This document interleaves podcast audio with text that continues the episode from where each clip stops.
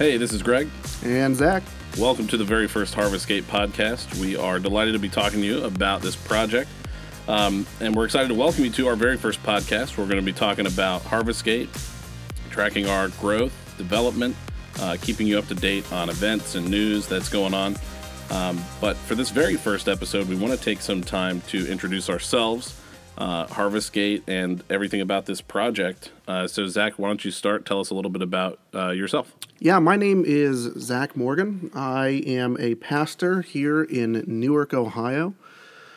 Uh, I've lived in this area for pretty much my entire life. I spent six years away in the Air Force. Um, and I came back actually to the church that I grew up in as a pastor, which was an interesting dynamic. Uh, I've had some great leaders that have, have guided me along the way and have helped to shape uh, a lot of my thinking, a lot of my uh, behaviors. And um, yeah, it's just led to this really cool, what I believe is the, the vision of Harvest Gate uh, that, uh, man, I'm just excited to talk about with you, Greg. Yeah, I'm excited too. I, I think we will dig deeper into exactly what Harvest Gate is and where that idea came from.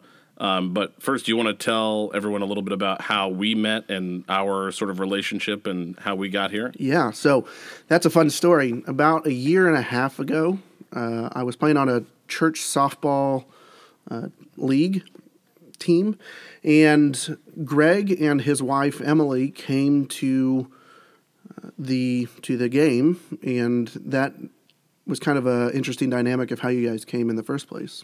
Yeah, I mean it's a funny story as well because uh, we didn't really know you guys, and we didn't necessarily have any connection to your church, even though it's like less than a mile from our house. We had a mutual friend that Emily knew through uh, a group of ladies that she meets with that knew uh, her husband played some game that I played and and was like, hey, we should get together and and hang out. And they invited us to play softball. And uh, I think at some point while we were playing softball, we discovered that we had a mutual affection for tennis, which sort of led into like, oh well, how can we get some exercise outside of softball? Let's meet up on Fridays for tennis.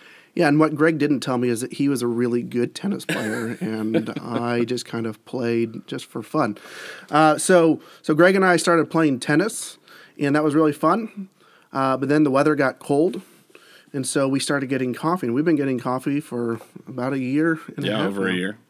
Uh, but one of the fun dynamics that uh, between our relationship is I'm a pastor, obviously.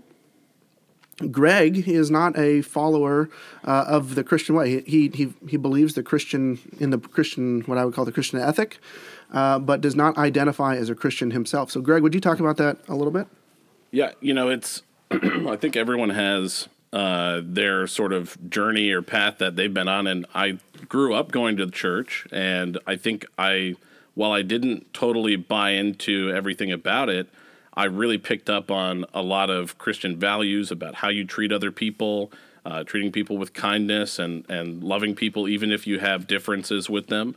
Uh, and so it's been, you know, uh, certainly a, a, topic of conversation and discussion in my marriage, where my wife is a very strong believer, and I'm less so. But we agree on wanting to pass on those values to our son uh, in a way that's impactful and meaningful for him in his life. So, you know, th- I think the thing that meant a lot to me about our relationship and getting coffee and talking and all the conversations that we had is that I never felt this pressure to, you know, that I was any less than anyone else because I didn't believe in it.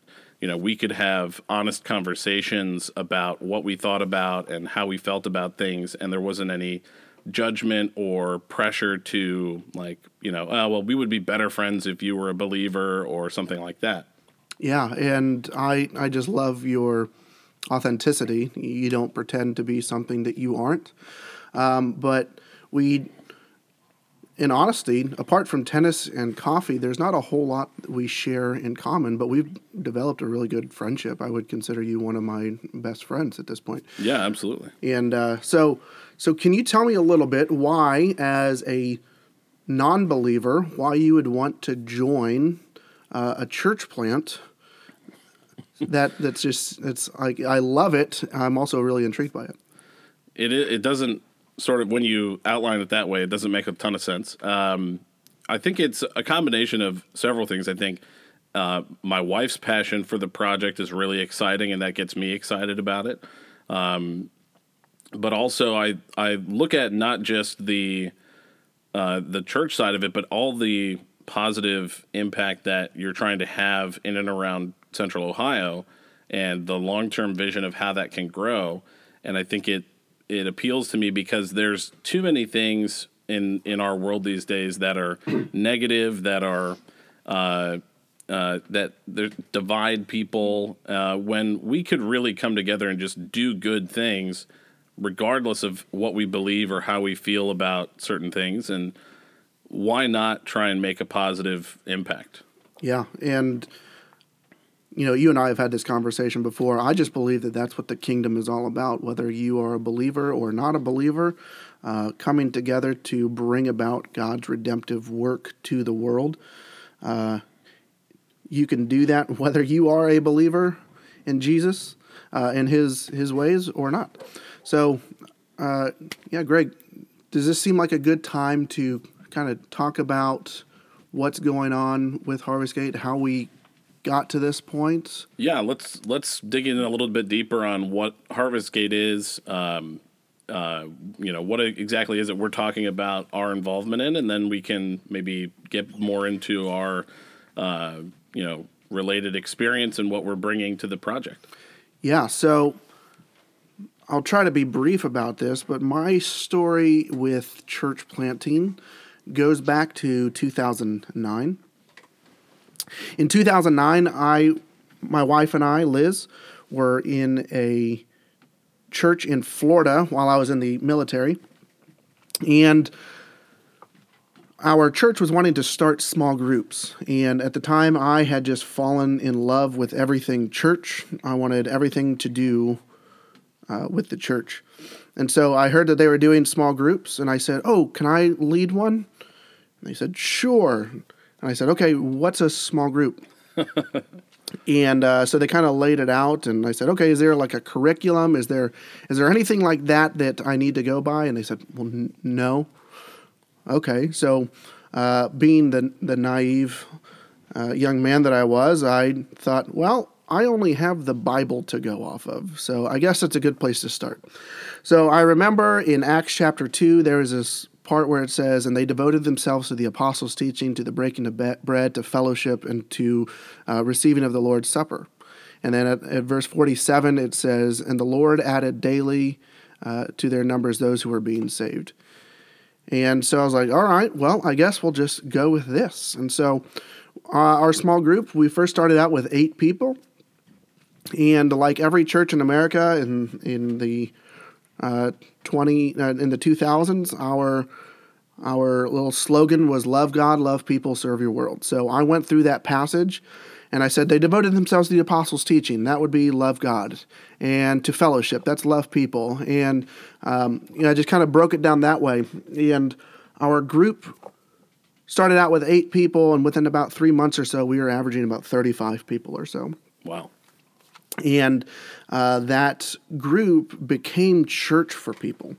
We um, we did communion, we did worship, we did teaching, uh, we ate a lot, we laughed a lot, we cried a lot, and it just became beautiful. And it was at that point where I felt like, man, I, I looking back in hindsight, I had no idea what church planting was, but I was like, we should just start a church. Yeah. And by God's grace, uh, we did not because I was an idiot back then. I'm still an idiot, but less so. Um, and humble. yeah. Uh, I lacked I, I, lacked humility back then, and um, it just it was a price of uh, a, a, piece of pride for me. Uh, so so that's where my heart for church planting began. Uh, and then we'll fast forward in 2014. I got out of the military. Uh, I became a pastor at the church where I'm now currently serving here in Newark.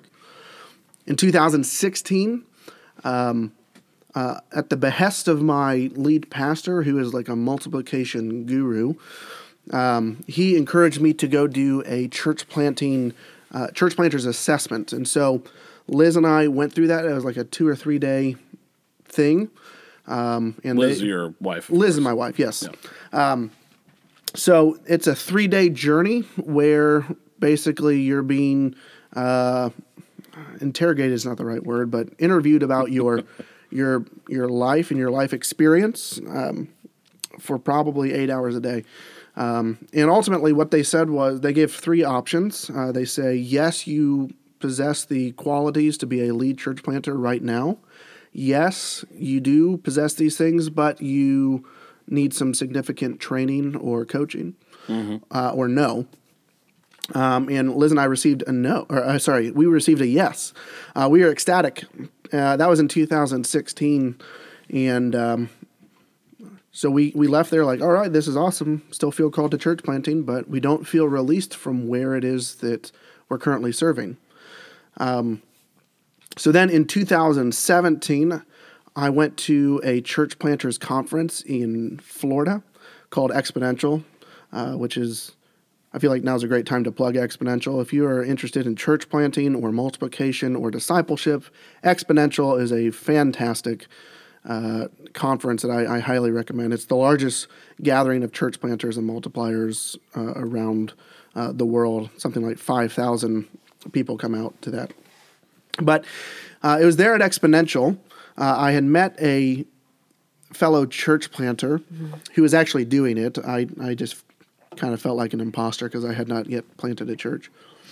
But I met him. His name is Corey Dorian. He's out in, um, I believe, Washington or Oregon area.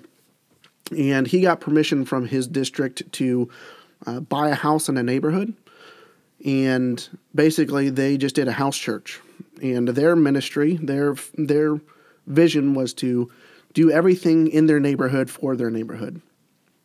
So they met in their house, but they did all their shopping, all of their haircutting, everything happened in their neighborhood. Hmm.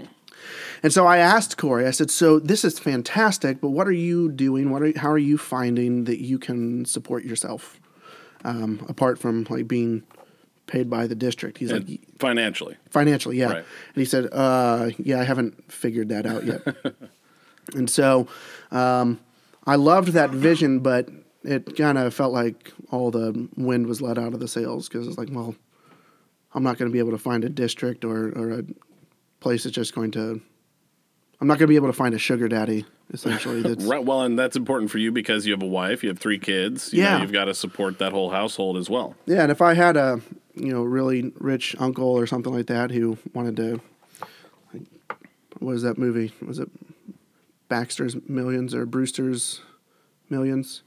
Richard Pryor. It was a great movie. Anyways, uh, but that was not the case for me. So, so I started kind of dreaming. Uh, so how could we do this? Uh, and I was reminded. Um, I feel like God reminded me of this that uh, I had a dream to open a coffee house before I was called into ministry. But once I was called into ministry, I kind of thought, well, um, well, that dream is just going to have to die. This is part of got to die to yourself. Uh, Right. So, so I let that go and I hopped into ministry. Um, but here in 2017 at Exponential, I felt like God gave me a dream to br- to marry both um, the marketplace and the church together. and God gave me this vision. I called home. I called Liz and I said, Liz, uh, God gave me this vision. Here's the vision. And she said, Well, that's great that He gave you that vision, uh, but He did not give that to me. um, and and if if He wants us to do this, He's going to have to talk to me about that. Again, all the wind out of my sails. Yeah. So at that point, I had put church planting in my back pocket, and I thought, well, maybe one day down the road, 10 or 20, 30 years from now, God will let us plant a church. Yeah. Uh, so in 2018, Liz and I began the process of becoming uh, missionaries uh, to go to Vienna, Austria. And uh, it was a great process. It was about a nine month process where we were kind of going through that uh, application process. And uh, through that, we are getting lots of affirmations from the people who essentially would have benefited from it. Uh, so the people uh, who would be sending us, but what we were missing was affirmations from people who were close to us, who lived like our family and and Right. our spiritual mentors who who are surrounding us. So, uh, for the last four years, I have been working on my Master's of Divinity uh, with a specialization in church planting and multiplication through Wesley Seminary. Uh, one of the classes that I had to take for my specialization was a class called Launch. So, uh, by this point in the story, we're in 2019, uh, January of 2019 About a year ago. about a year ago, almost to the day. And um, the, one of the first assignments was tell, uh, give an, uh, an autobiography of your your experience or your involvement with church planting and multiplication. And so I essentially was, you know, typing out everything that I had just shared. You know, oh, felt called to plant a church ten years ago. Here it is, ten years later. Still haven't planted. Woe is me. Yeah. And um, as I am writing that paper, I get a text message from my pastor, Chris Dyer. And he says, Zack, do you still feel called to plant a church? And I was like, yes. And he said, because I have been talking with Ed Love, who's the director of multiplication for the Wesleyan Church, and he thinks that I just need to push you out of the nest and let you fly. And um, Works for birds. it works for birds. Um, uh, so I remember I screenshotted it. I sent it to Liz. And remember, we're still trying to go through the process of becoming missionaries uh, at this point. And so uh, I sent it to Liz. I said, So things might be changing. And little did we know that that, that moment set us on a course to to birth what we now are talking about, Harvest Gate. And so that's kind of what led us here to this this moment. Um, yeah, and that class was an amazing class. It helped us put essentially to paper uh, everything that had been in my head that was just kind of ethereal is now becoming a reality. So it's it's a, been a long journey. There's been a lot of things that have sort of led you to that point. So now that we're here, define Harvest Gate. What is Harvest Gate? Um, you know, you talked about the coffee house. You talked about house churches. Uh, package those together for us or for the listener to explain what that is. Yeah, so it's interesting. Uh, I grew up in a what I would call a traditional kind of church, and I'm not talking about the music necessarily, but it's a place where you go on a given day of the week, um, uh, and that's what we call church. But as I've studied the scriptures and as I've studied um, church history and things like that, what I have found is that the movement of God's people often happen um, in homes. And so, uh, what we say at at Harvest Gate, uh, our what would be our mission statement essentially is connecting faith to families, communities, and marketplaces. So, I heard some statistics a few years ago, and these numbers aren't exactly correct, um, but they're close enough. Um, again, I believe I was at Exponential, and I heard a pastor say this. He said that 83% of pastors in the last 12 months do not have any friends who are non churchgoers. And that broke my heart. Another thing that he said is, uh, is something like 53 or 63% of pastors in the last 12 months have not personally led somebody to Jesus. And I remember just thinking, we have to do something that's different. If we're trying to tell our people uh, that they need to be loving their neighbor and caring for their neighbor and loving those who are different them, than them and loving those who have different relation or uh, different ideologies, um, how are we going to teach them these things when we ourselves aren't doing it? Yeah. Wh- Which again, Greg, is another reason why I love our relationship because because we don't agree on everything. It's a it really is a relationship that it uh, like in my head does did wouldn't make sense. You know, because I have often felt uncomfortable at church where um, you know people I, I've always, and I've had a handful of interactions where somebody comes up to you and says, "Oh, are you saved?" Uh, and it always feels aggressive and sort of an invasion of like, well, I can choose to believe what I want to believe, and I don't necessarily want to share that with everyone, though I obviously am now. Uh, you know, it's it, it is uh, an interesting dynamic how we got here and how it just works. Uh, and there's no, I don't ever feel that uncomfortable, you know, pressure or you know bias towards believers versus non-believers or something like that i can just be whoever i am so uh, thanks for that yeah well and that doesn't mean that we don't talk about spiritual matters or, yeah um, you know I've, I've told you before like if if i didn't want you to believe what i believe then what i believe is actually not worth it or i'm True. just a jerk for yeah. not wanting you to believe that so um, so actually, Greg, the the reason that we are doing our church is for people exactly like you who have been hurt by the church, who have been burned by the church, who just don't want to associate. And I'm not saying that you don't necessarily don't want to associate with the sure. church, but um, uh, people who just feel disenfranchised.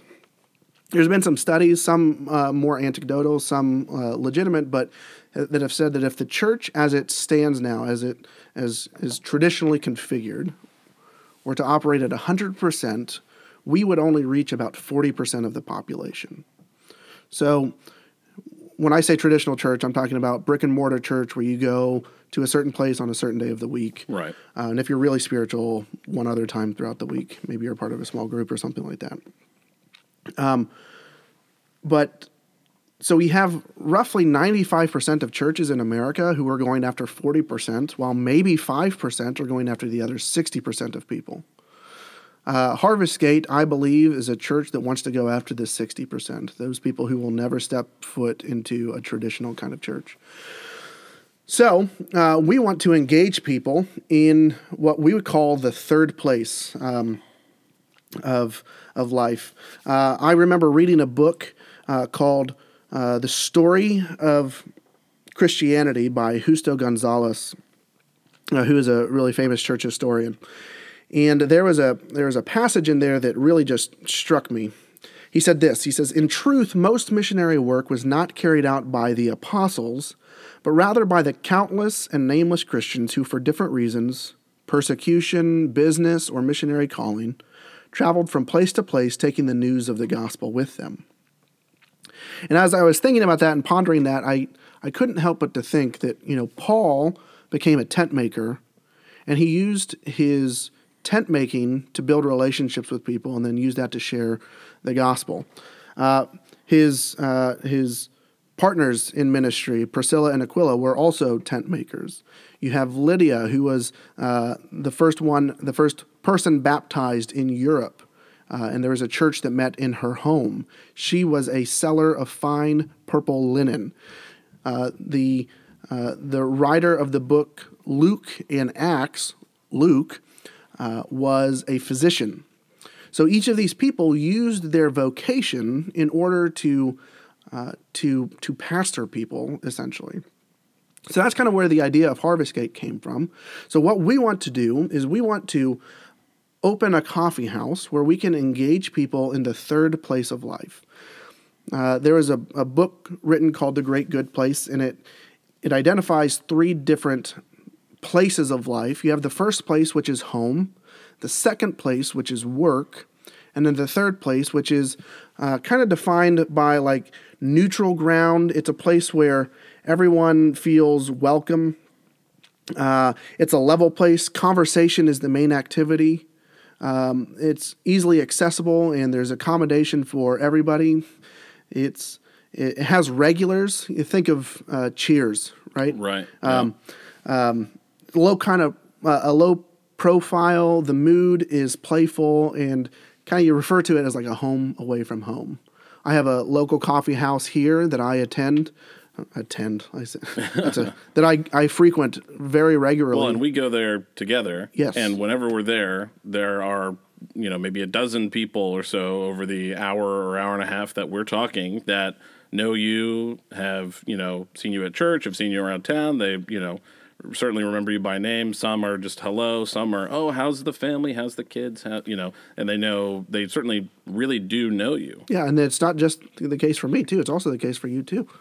That's true. I have uh, maybe by accident come to meet and know lots of people through my relationships with uh, people at both your church and another church here in town that you know all of a sudden in having, and I should clarify, I'm not originally from Newark. I moved here from Columbus.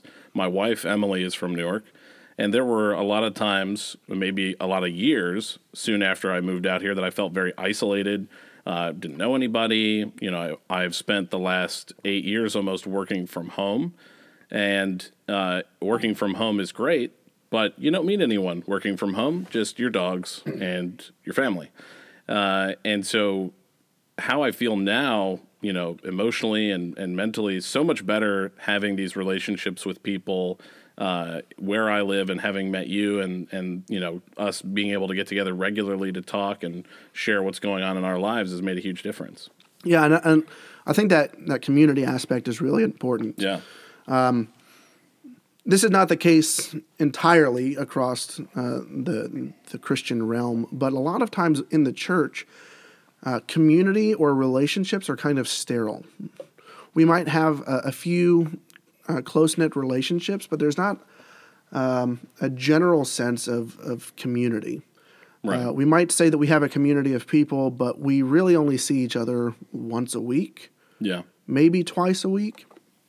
Um, and so, what I love about our relationship, I mean, we text each other, maybe not daily, but pretty pretty close to that.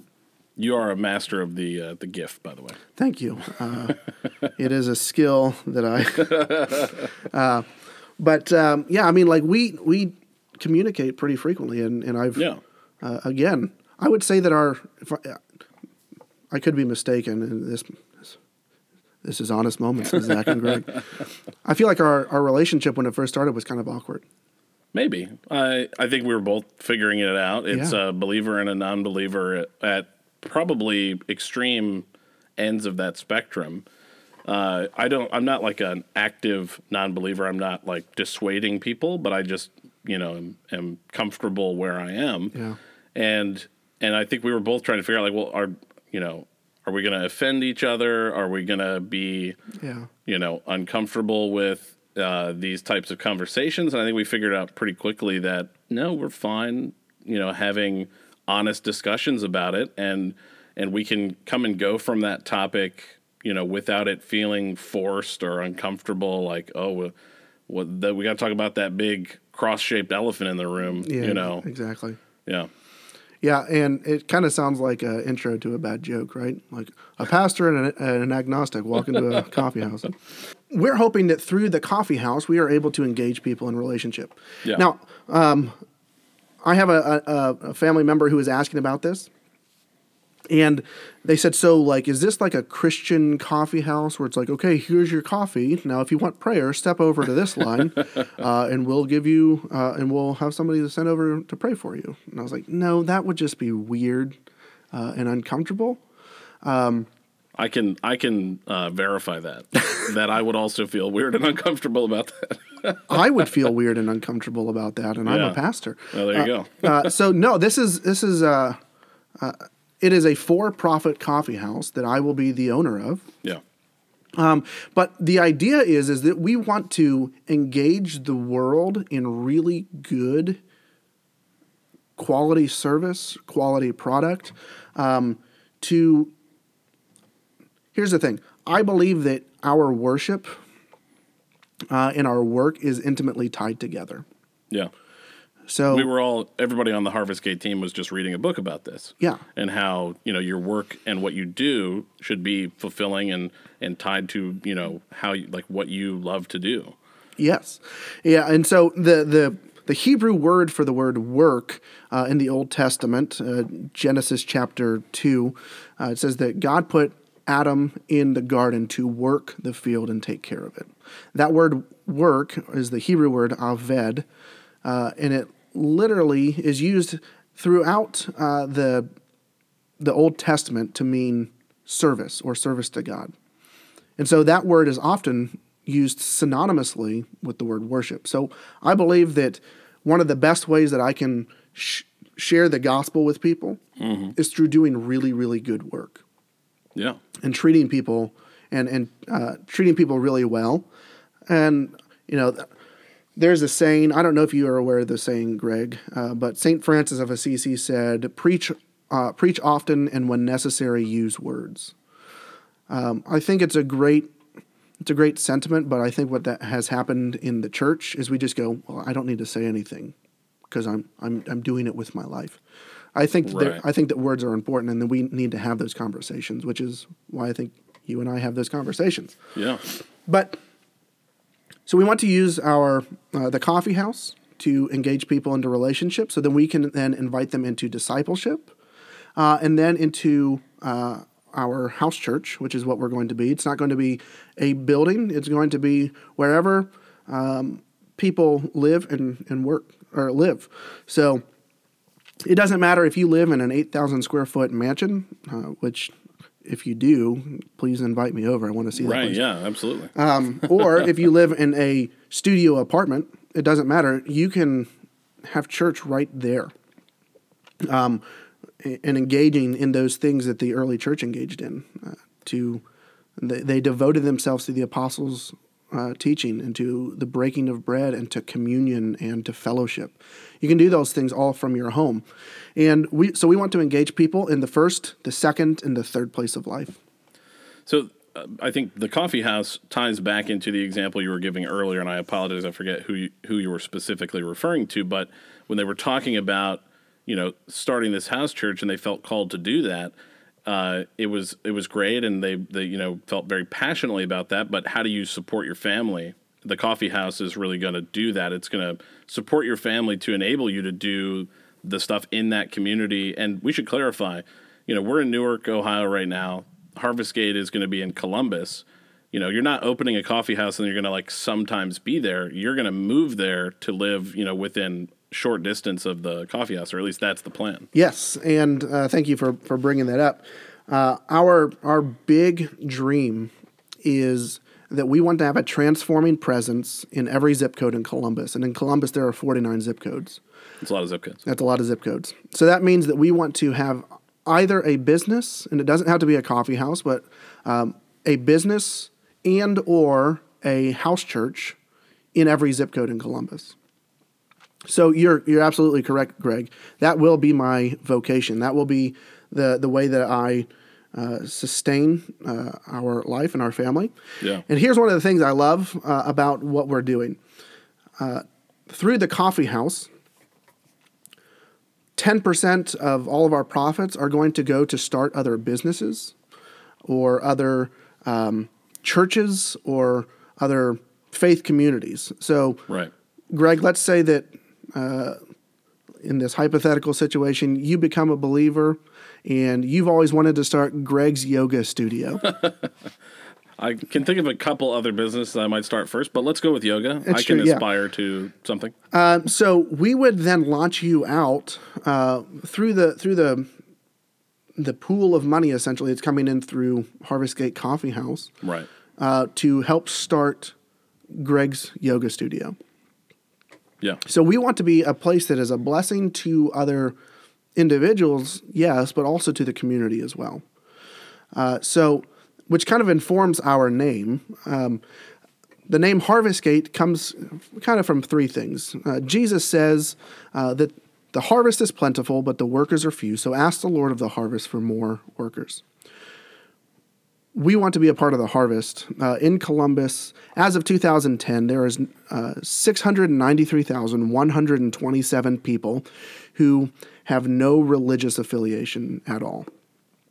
Uh, we want Quite to see that. Yeah, we want to see that number changed. Um, so we want to be a part of the harvest. That's where we get harvest from.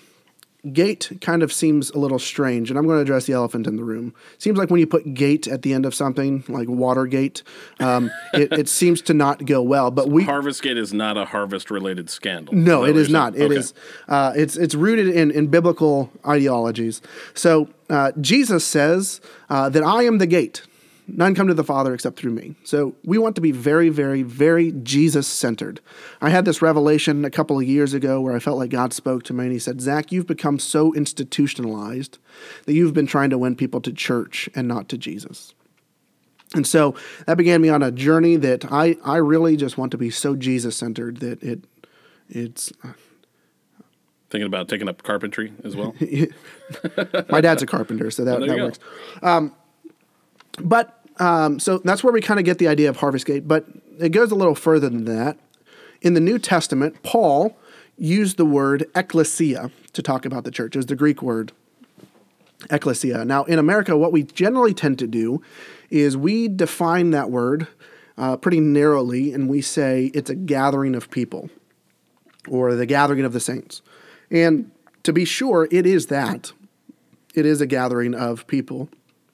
But Paul actually um, uh, took that word from the secular community. Uh, so every village, town, or city would have a group of elders who would meet uh, at the city gate. And that, that group of elders, their responsibility was to bring wisdom and counsel and clarity and value to the city's towns or villages in which they lived. So if there's a, uh, an engagement, they would kind of affirm the engagement. If there's a dispute between landowners, they would make a judgment based off of the information that came in. Um, just different things like that. So that gathering of people at the city gate was called an ecclesia.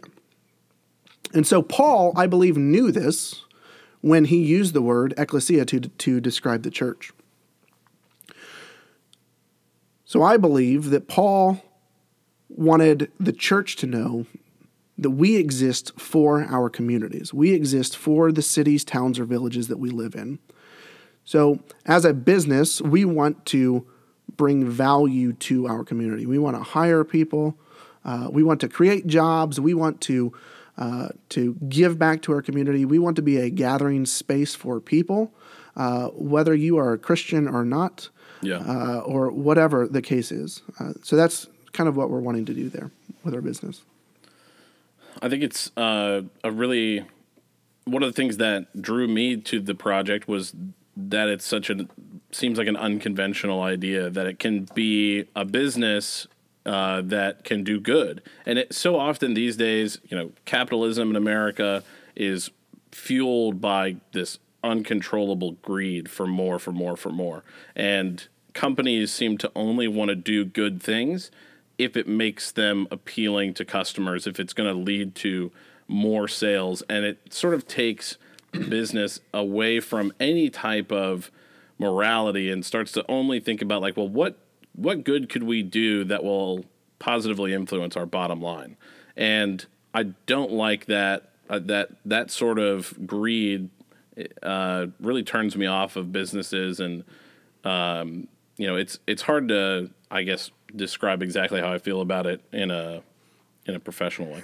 Um, but but nevertheless, I think I really like that Harvestgate is taking a business and saying, okay, this is not just about making as much money as possible, and that the only people that are going to be positively impacted by that are the tiny handful of people at the top or those that have invested the most money or something like that that we're not going around looking for investors to share in in what we're doing or some way. We're looking for uh, and this is a good time to probably talk about that we're going to be looking for people to donate to help support this project uh, and we're going to be talking about fairly transparently on this podcast about uh, our progress with that and uh, how we're doing and how we're reaching our goals and setting our goals and how that's all going to enable this project to happen. Yeah, and I think that it's important that we say that uh, we view this as kind of a missionary endeavor. Um, that a lot of times missionaries will go to a foreign country and they will start a business in order to engage people in in the in the community. And yeah. we're wanting to do the exact same thing here in Columbus. So the the the business and the house church are in a symbiotic relationship with one another. Yeah. I tell people this that if we have just a business and no house church, uh, we are just a business, and we don't want to be just a business. Yeah. Uh, if we have just a house church and no business, I'm going to be living in a box, and I won't be taking care of my family, and uh, I don't want them to resent me. Um, and we also won't have a way to engage people into the house church because we won't have any way of knowing people. You can't have a house church without a house. Exactly. So yeah. um, we've kind of wrestled with this. Uh, which comes first, the chicken or the egg? In this situation, it's the the, the business uh, because we so for us to move to Columbus, uh, the housing market there is about hundred thousand dollars more than what we currently are going in. Yeah, no doubt about that. And so uh, I, I truly believe that this is of God because um, I don't know if. Uh, I think that I might be able to, to plant a church and do okay with it just because I'm familiar with that. I've never started a business though, uh, and I don't really know much about business. Fortunately, we have a team of people uh, who have been surrounding us, uh, like your your wife Emily. Yep, your Uh, wife Liz. Yeah, and uh, just some others on the team uh, who have great skill and great um, uh, knowledge, and we also have um, outside counselors. Um, I don't know if counselor is the right word. Out, outside sources who are speaking into our lives and speaking into the business itself. So that's really Yeah. helpful as well.